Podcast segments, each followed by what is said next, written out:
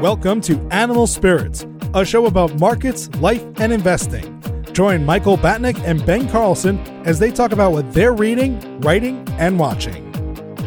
Michael Batnick and Ben Carlson work for Ritholtz Wealth Management. All opinions expressed by Michael and Ben or any podcast guests are solely their own opinions, are subject to change based on market and other conditions and factors, and do not reflect the opinion of Ritholtz Wealth Management, State Street Global Markets, and or State Street Corporation and its affiliates.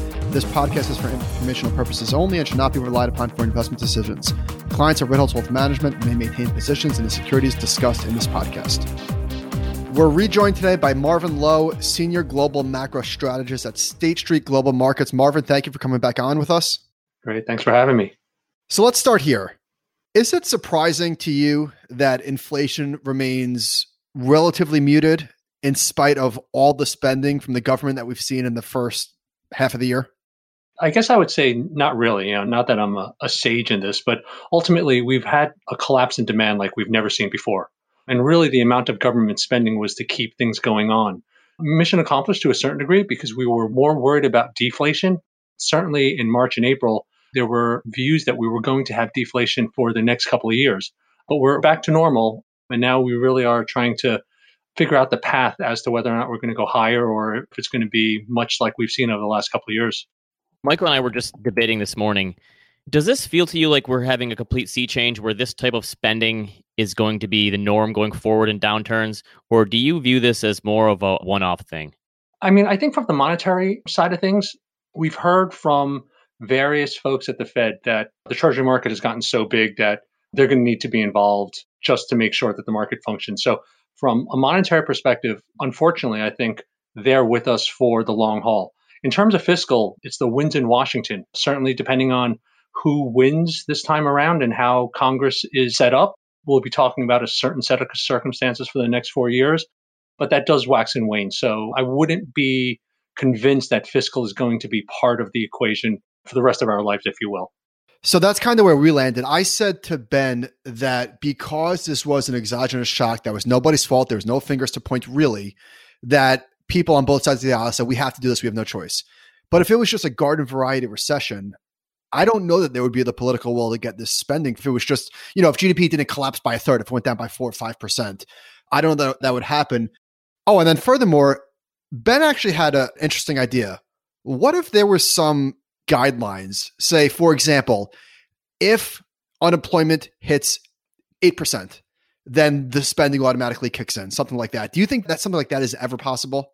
I think it's how Washington is ultimately comprised. I would think 8% unemployment is significant enough of an issue that Washington would take note. Having said that, you've got unemployment programs set at the state level that's supposed to be that safety net, if you will.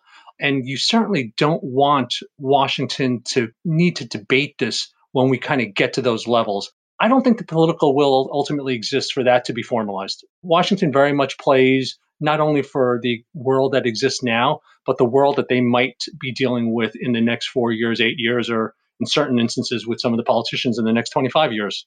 If we've learned anything in this crisis, is that the rules based stuff, especially when it comes to different levels of government spending, there's no line in the sand. People have been talking about government debt for years.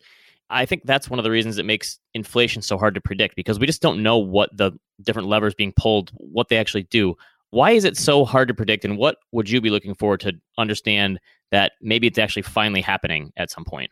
Inflation is an incredibly challenging number, single number, if you will, to certainly come up with. Remember that it's not only a function of what we're looking at now, but what consumers expect. Certainly, we can look at what various prices cost and we could put them in a basket and we can come up with an inflation number. You can have a big discussion as to whether or not you're measuring the correct things, which certainly is something that has been debated for a while and probably is more important now because what we've found is that consumers are buying different things now than they had before March, a COVID basket, if you will.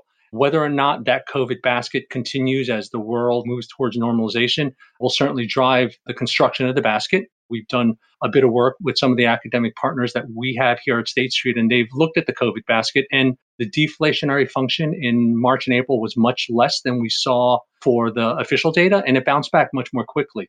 But even more important, particularly with trying to predict inflation, is that inflation is very much about expectations also. consumers have gotten so used to no inflation that it affects their spending patterns. If they start to go to the store and they see that prices are rising, they might feel the need to buy now rather than wait. There never really has been over the course of the last five years a reason to rush out and buy things because we could find it at the same price for the most part or potentially cheaper. So putting all those together really makes the whole aspect of trying to predict inflation very challenging. I don't remember if I asked you this last time, but I was reading a book called The Great Inflation and Its Aftermath by Robert Samuelson, I believe. Ben, is that the right guy's name? Sounds right, yeah. And he said something that I thought was kind of obvious, but I never really thought about it until I read it. Correct me if I'm wrong. Typically, economists measure inflation year over year, but when you're talking about inflation, don't you compare it sequentially? So when you're thinking about like how much things cost, you don't say, "Oh, last year milk cost two dollars and now it's two seventy five. You think, "No, what did milk cost two months ago?" So why do we measure inflation year over year instead of sequentially? The headline number certainly is year over year. Data is certainly produced on a monthly basis. The real inflation traders, if you will, people who are kind of diving into the detail, they're looking at month over month data. And there's a lot of seasonality associated with that too. September winds up being a lower inflation month when it comes to clothing because there are school impacts that impact August when people are getting ready to go back to school. And then they're getting ready for kind of the sales, if you will. So I buy all my v necks in August. You've got a great one on right now. we focus a lot on the US, obviously, when it comes to the inflation front. How do things look in the rest of the world? Obviously, we hear a lot about demographics being poor in, in some places, but maybe a little better in emerging markets. How do things look on the inflation front, developed foreign versus emerging markets, that sort of thing? It's a pretty similar story for the better part of the developed world, if you will. We worry, and, and the Fed worries about inflation kind of returning back to this one and a half, 1.6% PCE level. That sounds great if you're at the ECB, where they're struggling with inflation much closer to zero and really the concern about deflation is creeping back into their story. Japan, that's been a story that was well documented at this point. The emerging markets are different. They are actually seeing inflation come back. And given what we've been through this year, come back pretty strong. The weaker currency is certainly driving some inflation in those markets it's made kind of investing in the emerging markets, particularly on the sovereign side of things, a bit challenging just because inflation erodes that kind of fixed interest that you might be getting from those developing market bonds. And certainly it's taking off some of the rate cuts that might want to approach because they're worried about inflation again. That's something I wanted to get into later, but might as well talk about it now. So, people looking for yield anywhere, comparing the yields, and maybe not always the risks, but you see an emerging market bond fund that might have a higher yield than you're getting in anything close to approaching treasuries. What are some of those other risks that people need to be concerned about when going out on the sovereign fund in terms of developing countries?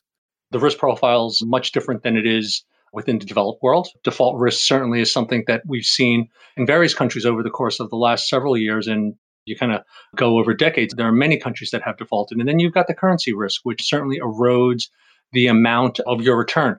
Inflation generally will have a direct impact on that currency. So countries that have higher inflation are going to see their currency decline and you're getting paid in whatever that foreign currency is. And when you convert it back, it's going to be less. So there are ways around it. You could either hedge that currency exposure. It costs some money to hedge it. A lot of countries also issue debt in hard currencies. So a lot of Latin American countries will issue dollar denominated debt you could certainly go into that market and take some of that risk off the table. And we have seen those hard currency bonds outperform local currency bonds so far this year. It's hard to believe the Greece 10 year was yielding 17% in 2015. Yeah. Huh? Now it's 80 basis points, which seems hard to believe. Man, Corzine was definitely not wrong just early that's going to go down there along with buying the 30 year bond back in the uh, 80s when it was 18 or 19% and kind of holding on to that. The power of monetary policy, reach for yield to a certain degree, the power of monetary policy, the ECB being a little bit more uh, aggressive and a little bit more lax in what bonds it buys. And that reach for yield is really strong around the world, particularly with everyone at the, at the zero lower bound. You talked about the fact that the Fed is becoming so intertwined with markets that it's going to be hard for them to pull back a little bit. Do you think that they run the risk of becoming too entrenched? So I come to think of a lot of the stuff that happens in 2009 a lot of it was psychological obviously the fed was in there and they were buying debt markets and i think they probably did a lot more this year to help the credit markets function but a lot of what happens comes from just stuff that they say that they have the credit markets back do you think that those psychological effects could eventually wear off investors just become used to the Fed being part of the markets and it doesn't have the same impact going forward. Are we not completely uh, reliant on them at this point? That's what I was going to say. I bet I could hear people roll their eyes and say, "What do you mean run the risk of being entrenched?" If you look at the numbers, didn't the Fed not actually buy as many corporate or high yield bonds as they thought? It was more than just they said they would. Yeah, most certainly for a lot of the programs that they set up winds up being more of a backstop. They haven't needed to given how much liquidity that they put in the market, but that backstop is there. And if it's not, the markets are going to react to it. So we did hear from some Fed speakers last week who talked about, again, uh, as I mentioned, just how big the Treasury market has gotten and how they might be in this game just to make sure that the market functions. I had a conversation with my boss and, and we lamented. Remember when um, the free market was ultimately out there and kind of determined prices? They're an ingrained part of the market whether it's treasuries or whether it's to be there when volatility gets to a point where the markets don't function as well as they should. And you've seen how quickly they rush into it. Certainly, what we saw this year is unique, different, and you know, let's hope we don't see something like this again. But the longer they're involved in it, these periods of stress wind up, I think, becoming more accentuated the way we've seen it over the course of the last couple of years. Why do you think that is? I want to pull on that thread a little bit more. Why do we think that their involvement in the market is causing the periods of rising volatility? Certainly, with yields the way they are, your show has delved deeply into risk taking and the reach for yield and leverage associated with it. They set up an environment where you have to do that to generate returns. Let's talk about that for a second. So, how does their policy push investors farther out onto the risk spectrum? I used to think that it was sort of investors doing this subconsciously. But now, again, with rates at zero, it feels like people need an answer. Bonds just, what are you going to do? So, how are they explicitly encouraging more risk taking? Remember that we're having this conversation in a backdrop which has existed for the last several years, if it's not a little bit more acute now, where we've got kind of this new normal growth. The new technology, if you will, is not there. There's not a sector that is ultimately proving the leadership that can kind of pull the broader economy upwards. We're still talking about sub 2% growth, if you will. And when you've got low interest rates the way they are, because they need to, to keep that growth story going to a certain degree, you push investors out the spectrum. You, you get them reaching for yield and you get them ultimately going further out on the duration curve, whether it's a corporate duration curve uh, from an equity perspective or the normal duration curve when it comes to the bond markets. Question though, do you think it's normal or not so surprising that a $20 trillion economy is not growing as quickly as when it was much smaller? Like our economy is enormous. And in aggregate, maybe the growth isn't spectacular, but there's definitely pockets of explosive growth. Yeah. You think the Fed is responsible for this? I think it's a little bit too much. I mean, monetary policy deals with the demographics and kind of the evolution of the economy as it's presented to them. They certainly have been very aggressive in getting involved when there's been financial stress and financial volatility. I can argue that they should let the markets be a little bit more volatile in that type of environment. But we're really at a point now where the leverage, the rates, and kind of the reliance on them to be a backstop is, is one where, particularly given the economic backdrop now, they're just going to remain involved in it because of that. Obviously i agree with you the fact that people are pushed out on the risk curve and you're just going to have to learn to accept some form of volatility to earn anything on your capital. The way the rates are you're going to be basically losing money to inflation. Does it surprise you that money is still pouring into fixed income mutual funds then? The, the fund flows show that or do you think that that's just fact of demographics and baby boomers that are retiring have to diversify somehow because it seems like that demand is still there for fixed income funds even with the rates so low I mean, income is still part of the equation certainly the demographics support and confirm the need for that income. I think as we get through maybe some of the unknowns in terms of how the economy is going to come back, there might be more movement into credit, there might be more movement into emerging markets, but you're still going to need income. And I think that's what you're seeing in the bond market. There's a diversification factor associated with it also. Treasuries don't provide, let's say, the historical diversification that they have in the past, but they will lower the risk on your portfolio. And the two of you have talked about what your comfort level is with your listeners often. And, you know, part of that is the comfort level. Yeah, I mean, Jason Zweig spoke about this. Listen, we can't manufacture rates where they don't exist, yield where it doesn't exist. You have a choice. You accept low returns from your bonds, or you go reach for return and you might get it, you might not. And not to belabor the point about the Fed and the potential danger that they're creating, but I think people that see all the leverage in the system and all the debt that was issued in the third quarter, uh, we were just talking about this, and there's a lot of it. I guess the fear is that because rates are so low, because the Fed is pitting them to zero, that borrowing has become so cheap, even for crappy companies. And it's not an if, it's a when this all goes kablooey, then what? How realistic are those concerns? I guess the fear is that if and when rates rise, it's all going to come crashing down. Do you think that's hyperbolic? Do you think that's legit? What do you think about that? I think it's hyperbole to think that all of the corporate credit is going to just go deep six at the same time. My bigger concern is that you wind up creating zombie companies which have an effect on the economy, which really misallocates resources. So you wind up with a zombie company, if you will. I use examples around some of the department stores that have been on their last breath for the last 10 years. They just want to sell anything as cheaply as possible because they're not putting money back into their plant. And that keeps inflation low. It really is a misallocation of resources. And it kind of makes this slower growth story become much more ingrained. And we're creating a lot of zombie companies when you kind of look at the amount of corporate debt that's being issued, even on the high yield side of things, since March, if you will, record amounts of both corporate investment grade and high yield. And to a degree, some of that is going to companies that probably should not be around. Hey, speaking of which, how is Barnes and Noble still around? How did this not just seal their fate? I didn't know they were still around. I had thought that they were going through some restructuring issues. I'm sure they got restructured, and that winds up being one of the things. You wind up restructuring these companies rather than liquidating them. Okay, so let's talk about these zombie companies that people get very concerned about. Let's just say that there are zombie companies and that these companies, if not for the Fed's actions, they would be gone. Who is that really hurting? And aren't these just a pimple? Isn't it such a small part of the overall economy, these zombie companies? It's tough to define exactly what it is. Some of the more widely used measures are when EBITDA doesn't cover interest for three years or so, if you will. I've seen recent numbers where that number is as big as 15% of the economy. So it's not that small. It does suppress prices. It sends capital resources potentially to the wrong part of the world. An interesting statistic that I had looked at is Chapter 11 versus Chapter 7 filings. If you don't follow those, 7 is restructuring, 11 is liquidation. The ratio of 7 to 11 is at a level that we've never seen Actually, it's higher than what we saw during the crisis. So there's so much capital out there effectively that everyone's able to restructure. Everyone's able to keep that last breath going. We're going to need a chart of that because that would definitely go viral on Permabear FinTwit for sure.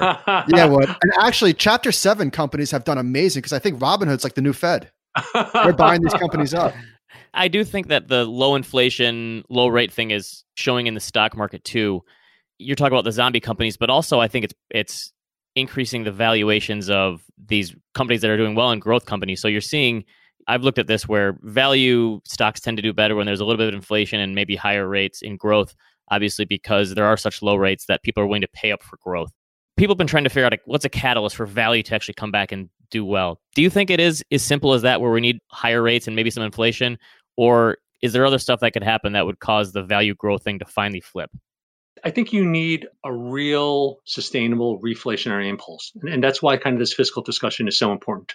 Is a blue wave in Washington really a systemic change in infrastructure investment to a certain degree in a reallocation of resources? How popular or not that is, that that'll depend certainly on the listener. But you need that type of inflation. You need that type of higher rates that's being driven by an environment that is really seeing kind of that reflationary impulse. Otherwise, it just winds up being short lived. And I think kind of the longer duration, low yield story kind of comes back to the front. Do you see the bond market reacting at all to the numbers at the polls that we're seeing on the election side? I mean, the 10 years is firming up. I can't believe I'm saying firming up at 76 basis points, yeah, but it's keeping in perspective, right? yeah. What do you think is going on with the dynamics between the markets, specifically the fixed income markets and the election? I think there is a reaction. I don't necessarily think it's the reaction that a lot of people presume. We've had a moderate increase in yields. Like you said, seven basis points is what rates guys get excited about these days. And you've had a slight steepening of the yield curve once again within perspective. So that certainly fits within kind of the construct of blue wave coming higher yields, steeper yield curve, reflation. But it really hasn't been that big of a move. And I think instead, it is reacting to the polls, but it's reacting to the polls from the perspective that we might be taking some of the risk that we're going to have a really messy November coming off the table, if you will. So the wider the lead is for Biden, I believe makes the potential for really messy contested elections less. And you could take the risk premium out of that. There certainly is some view that Biden presidency will try to be more fiscally loose and historically Democrats have spent more, particularly when it is a blue wave. But I don't think the move that we've seen really reflects that. So if you do get a blue wave where the Senate flips and where Biden wins, I do think that you can get much more of a reaction from the market at that point. And do you think that the Fed has enough ammo to just keep rates low in that situation? Even if we have some inflation come up, do you think the Fed is going to care? Obviously, they said they're going to let things run a little bit. Could they just keep rolling this stuff over in the short term, keep their short term rates low if they're not that concerned about inflation and potentially cap interest rates? Do they have that ability? I think they do. I think they do. I, I think they still have a balance sheet that can be leveraged fairly significantly. There remains, like you've seen, and we at State Street were able to look at the data within our flows and positioning. And we recently wrote about it in, in, a piece that just came out quarterly, where demand for the short end of the treasury curve is still there. And, and it kind of fits within the bond funds discussion that we just had in terms of how much money is flowing into the market. So the short end is pretty well anchored. I think there is a demand for that safety, if you will. The longer end becomes a little bit more of a challenge, but the Fed kind of pivots to buying more long end securities, which I think is something that they're going to need to do, particularly if Treasury issues a lot more to fund a variety of stimulus programs, et cetera but they do have room to keep yields somewhat within a range, if you will. And, and it's not the short end that I worry about at this point. What do you mean? Kind of based on the demand dynamics, the and you mentioned it certainly in the amount of money that bond funds are getting. Demand for the short end remains. And it really is with Treasury pivoting to issuing more long dated paper that the Fed's probably going to need to get involved in. And I expect them to ultimately twist out and start buying a proportionately more amount of longer dated securities than they have up to now. Do you think that cash is now or should be considered more of an asset class now because we have such a narrow range between long dated paper and cash and cash effectively gives you a hedge if rates ever do rise. I mean even if whatever rates rose 1% from here across the board, they're still really low by historical standards. And cash protects you from that duration risk and also the yield isn't that much lower. Is that the way people are going to start thinking in terms of a barbell approach as opposed to trying to fill in the middle? I think that works for now. And it works for now because inflation isn't really an issue. Kind of getting back to how we started this conversation, if inflation does actually start to structurally change and we look at like a north of 2% type inflation, then you lose on that cash. And that winds up being the concern. But from a credit safety type of barbell perspective, cash and gold, they fill that role. And I think investors have been approaching it that way. Powell has spoken recently about wealth inequality, which is something that I don't know has been spoken about by previous Fed chairman. Do you think the Fed policies are causing wealth inequality, contributing to it? Hasn't it always been this way? Hasn't there always been the haves and the have nots in this country? Yeah, I do think that monetary policy, whether it's the Fed and or the ECB, have contributed to the wealth inequality with best intentions, the only type of inflation I think that the world has seen over the last 10 years consistently is asset inflation. And that has concentrated the, um, the wealth even more. And it's kind of accentuated the differences associated with it. It's a hard area for the Fed to deal with, no doubt. They're going down a route that potentially is one of the bigger concerns for inflation hawks ultimately. If you've got the federal government spending more and the Fed saying we want unemployment to get back to 3.5% before we're concerned with it. That's when the potential for inflation getting out of control starts to arise. Yeah, so I think one of the things that's so dangerous about that is, yeah, things are all well and good now, but if inflation comes, it's really hard to put that toothpaste back in the tube. Yeah, I do think that it's not going to be as shocking as it has been in prior episodes. And, you know, we have to really go back and think about what it was like in the 70s and, and maybe early 80s to kind of get that shock, if you will. The economy is a lot different now than it was before. Services are, are a much larger part of kind of that inflation story than it's ever been. We've got close to 8% unemployment. The Fed wants to see it get back to three and a half, if you will. I think we're going to have markers around whether or not that service labor inflation is bubbling too quickly before we get there. Before we run, can we just talk quickly about? We spoke earlier about CPI. It's such a broad gauge. Obviously, they need to start somewhere. and they need to something, but it depends on what you're buying, where you live. It's so different. But can you talk about what areas are we actually seeing inflation? The basket has moved around the way demand has moved around.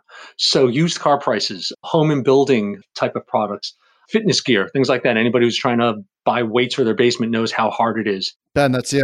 It took me six months to find a dumbbell set for my basement. Oh, I'm still looking. I'll, but, I'll send but, you a link. But what's not generating inflation is food services. What's not generating really a lot of inflation is clothing. There's a lot of employment associated with that also. And it does reflect, once again, the haves and have nots within, within the recovery that we're seeing. And when you kind of look at food services, when you look at clothing to a certain degree, there's that service component that's associated with it. And that's where the challenge is uh, right now for an economy that is very much service related. So the inflation concern isn't there. We are seeing a bit of normalization around maybe some of the products that people have been looking to get that's now being restocked. But really is that service part of the discussion that needs to drive inflation higher. Here's a question for you though. Do you think it would be healthier long term if we have, let's say, five or 10 years from now, if we have higher inflation or deflation? Don't you think, even though inflation is a risk, we would rather have that scenario? Yeah, absolutely. It's hard to get back from a deflationary spiral. And ultimately, that's why the Fed kind of picked 2% because it's close enough down to an area where you start talking about deflation if you go lower. And, and they're really, really concerned with that. Yes. And remember, inflation does help. It drives wages higher to a certain degree. And it's a healthy aspect of an economy that continues, that should continue to grow. Marvin, thanks again for coming on. We appreciate. We'll link to some of your pieces in the show notes. We appreciate having you on again. Thanks a lot. Always happy to be here.